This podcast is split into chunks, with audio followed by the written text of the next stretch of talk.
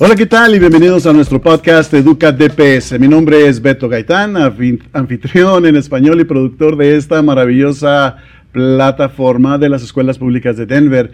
Y hoy estamos creando nuestro contenido desde nuestros estudios de televisión en el campus de Contemporary Learning Academy, también conocido como CLA. Nuestra invitada y experta en el tema es Leticia Levi, gerente de operaciones y, adquisición de talento en el Departamento de Recursos Humanos de nuestro distrito escolar.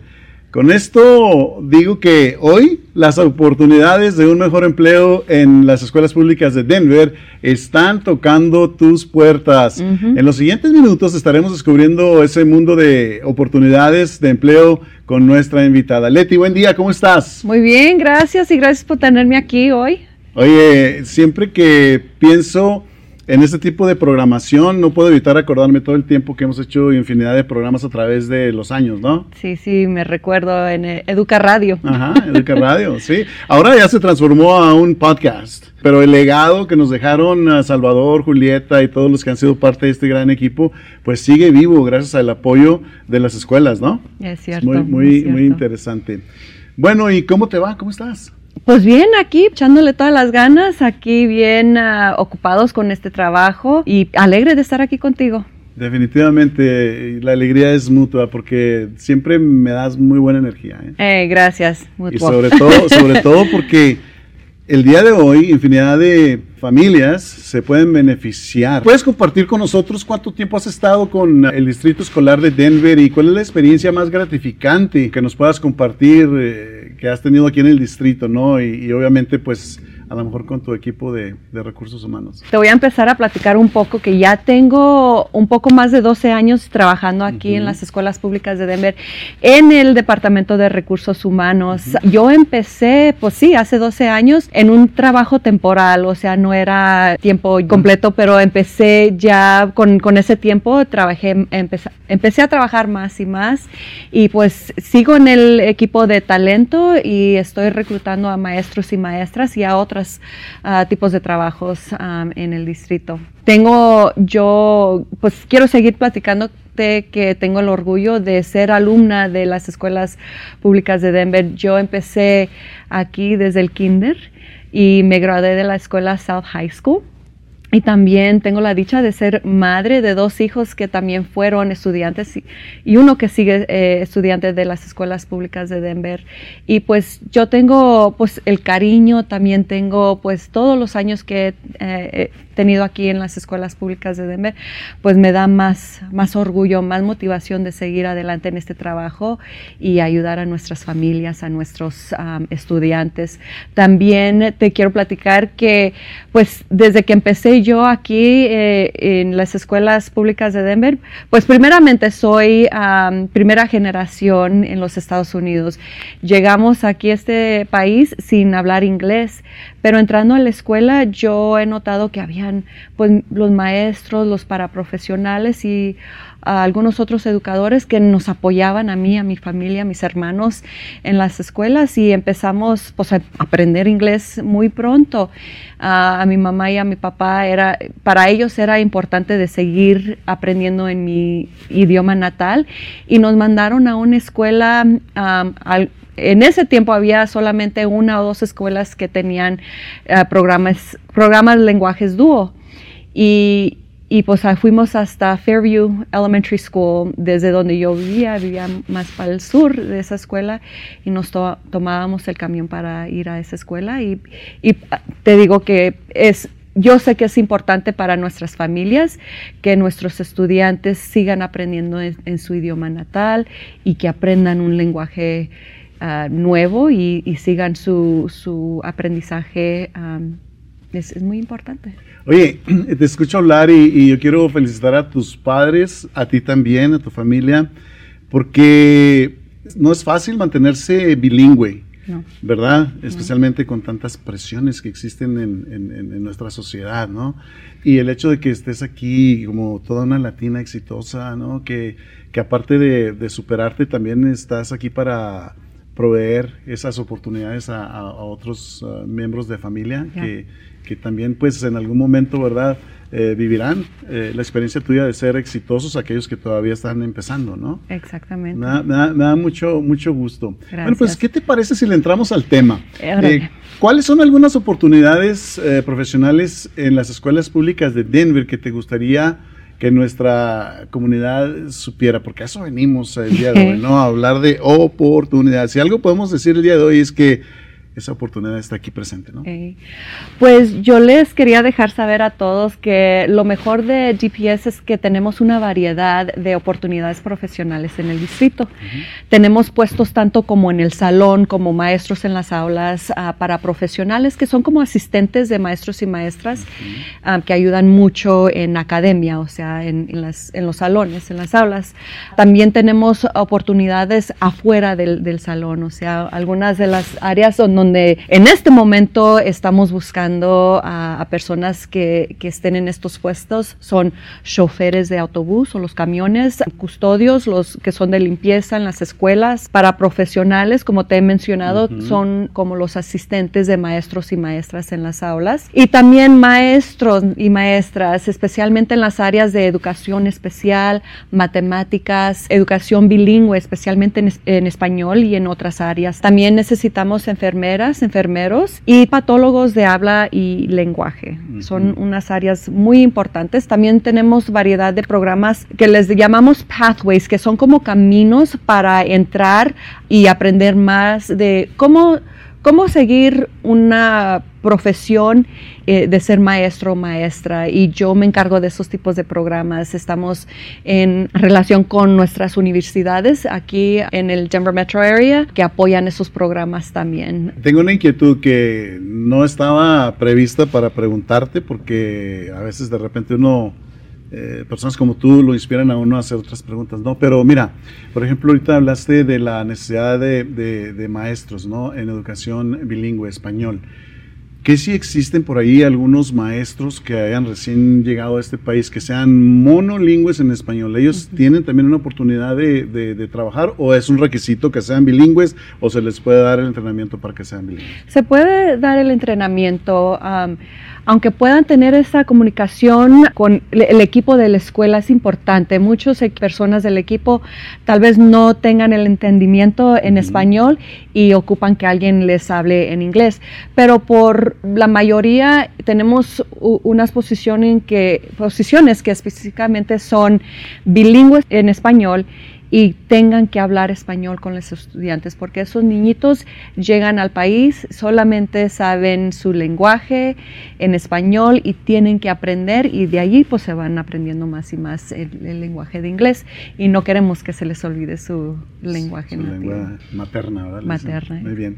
Bueno, mira, yo quiero preguntarte sobre los uh, paraprofesionales que son asistentes de maestro. Los he visto en las escuelas, en las escuelas. He visto también que esa es una magnífica oportunidad eh, que algunos padres comienzan, ¿no? A veces como voluntarios, se involucran y eso me fascina porque volvemos a lo mismo, ¿no? Mundo de oportunidades en las escuelas públicas de Denver. Ahora, ¿qué hacen exactamente en las escuelas ellos? Ya, yo sé que ya me, mencionaste así brevemente qué es lo que hacen, pero podemos entrar un poquito en detalle. Ya, como dices tú, entras a las escuelas y los ves, pues fíjate que aquí en GPS tenemos como más de 2.000 paraprofesionales en nuestras escuelas y ellos son el apoyo esencial para nuestros estudiantes. No solo brindan el apoyo académico, pero también son fundamentales para apoyar la salud socioemocional de nuestros estudiantes. Un par de, eh, de lo que yo me quiero enfocar es hablando de los paraprofesionales que son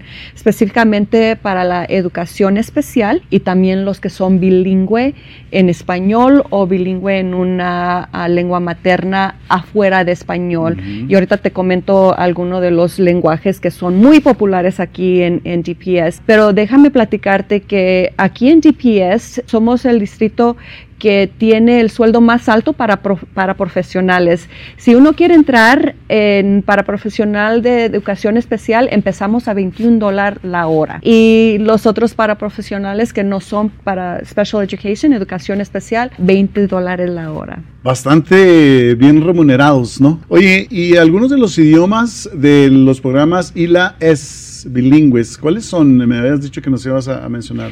Sí, pues ILAS es uh, específicamente en español, pero los otros idiomas que tenemos, que son muy populares aquí en, las escuelas públicas de Denver con nuestras familias, amárico, árabe, vietnamita, somali y chino, y somos más idiomas que tenemos aquí. Uh, Creo que en DPS se hablan más de 107 idiomas en las escuelas públicas. Qué honor, ¿verdad? Sí, hablando de diversidad, ¿no? Déjame comentarte un poco más de las paraprofesionales en educación especial, uh, porque tenemos áreas que son específicamente trabajando con, con estudiantes que necesitan más apoyo. Tenemos programas de autismo. Si hay algunas personas que están interesados en trabajando con esos estudiantes que necesitan más apoyo, que tienen experiencia y no es necesariamente que tengan esa experiencia porque aquí hay entrenamientos, hay el apoyo para que puedan trabajar con, con esos estudiantes.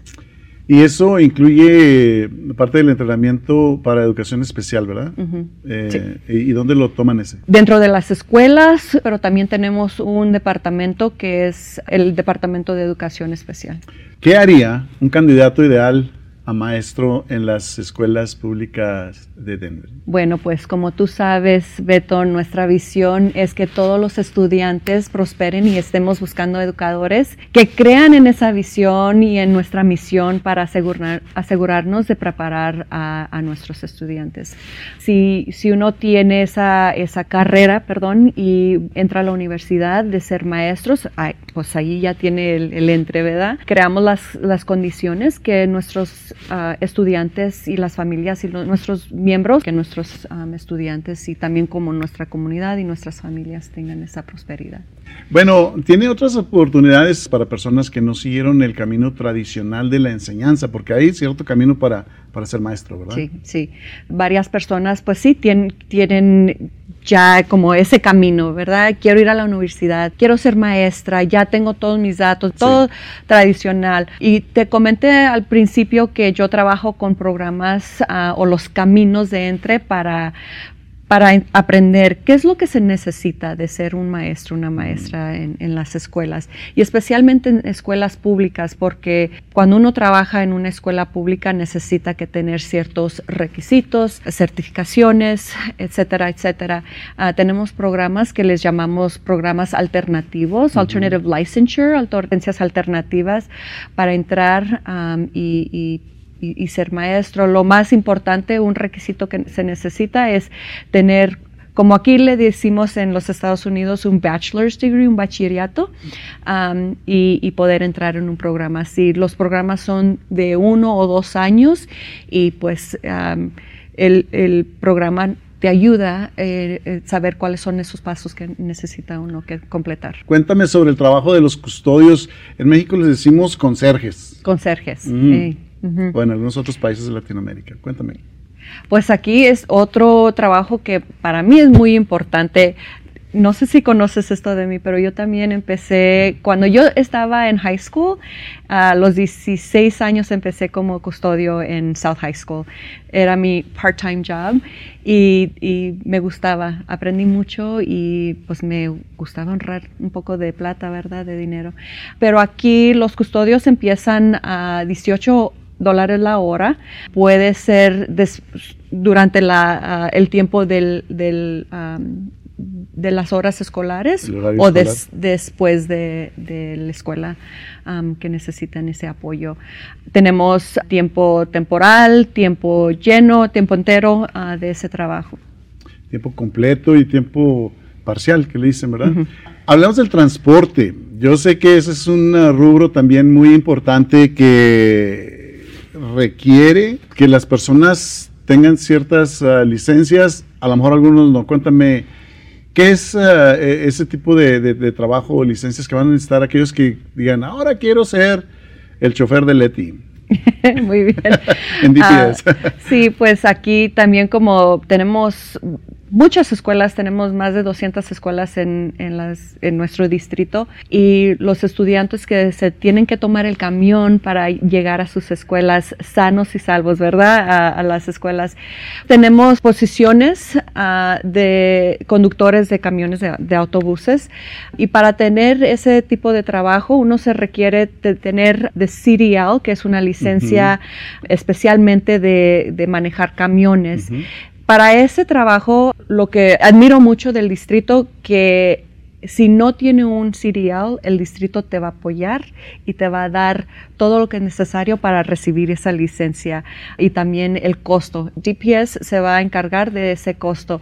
Para empezar a trabajar como un conductor de camiones uh, es 24 dólares con 40 centavos de empezar ese trabajo. Y como te digo, puedes ahorrarte como 5 mil dólares para preparar y tomar esas clases y recibir esa licencia de CDL. Muy bien, excelente. Hablando de los beneficios, porque esta es una magnífica organización. Yo soy testigo de que aquí en las escuelas públicas de Denver hay mucho apoyo, porque obviamente que si uno como profesional tiene todas las herramientas, los recursos para poder hacer un buen trabajo por los estudiantes, el distrito te va a apoyar. Pero háblame un poquito acerca de esos beneficios para aquellas personas que están diciendo, mmm, mire a ti pies.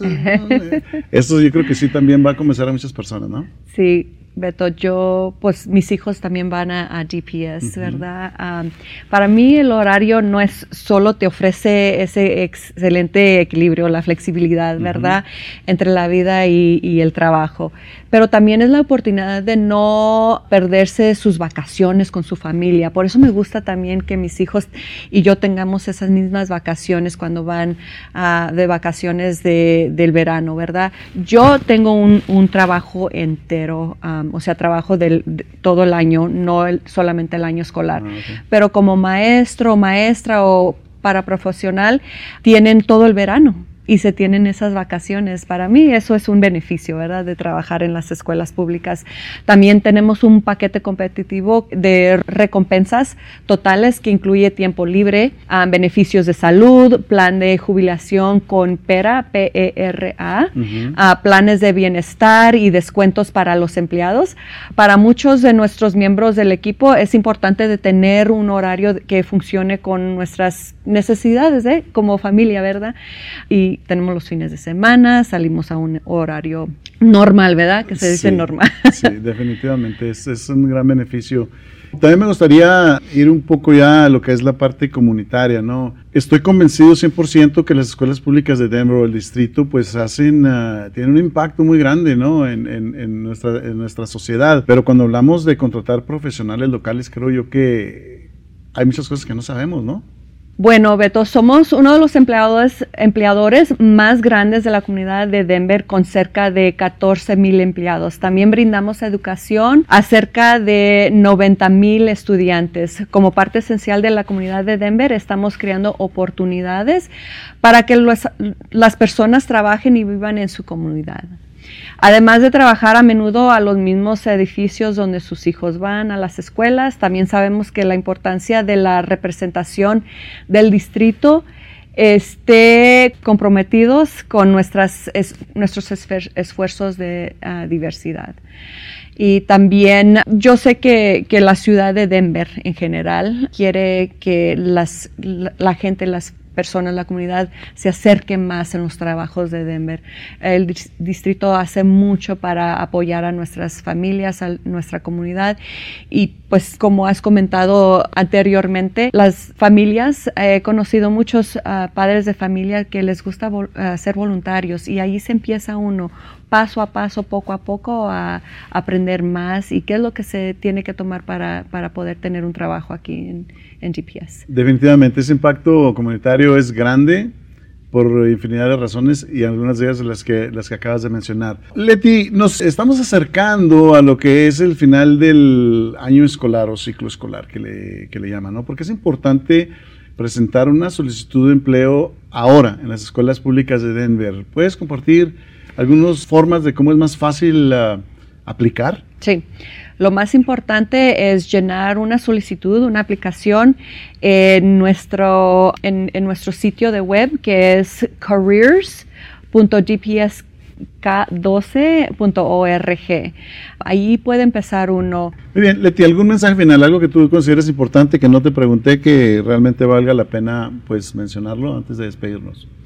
Sí, aquí tenemos varias oportunidades de lo que hemos ah, platicado. Para mí es muy importante de que tenga esa emoción, esa diversión de, querer y poder trabajar con, estudiantes, con la comunidad, con, nuestros empleados tenemos un, un, gran equipo. Entonces, Leti, lo único que me resta es darte las gracias por esta valiosa información. Aquí concluye nuestro podcast de Educa DPS por el día de hoy.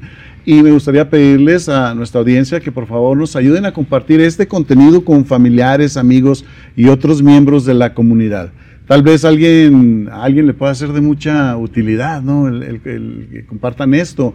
Y también a la vez quiero invitarlos que para más contenido eh, y versiones de Educa en inglés y otras historias de las escuelas públicas de Denver, visiten nuestro canal de YouTube, arroba Denver Public Schools Plus. Y solamente me resta despedirme. Mi nombre es Beto Gaitán. Con permiso y nos reencontramos en la próxima.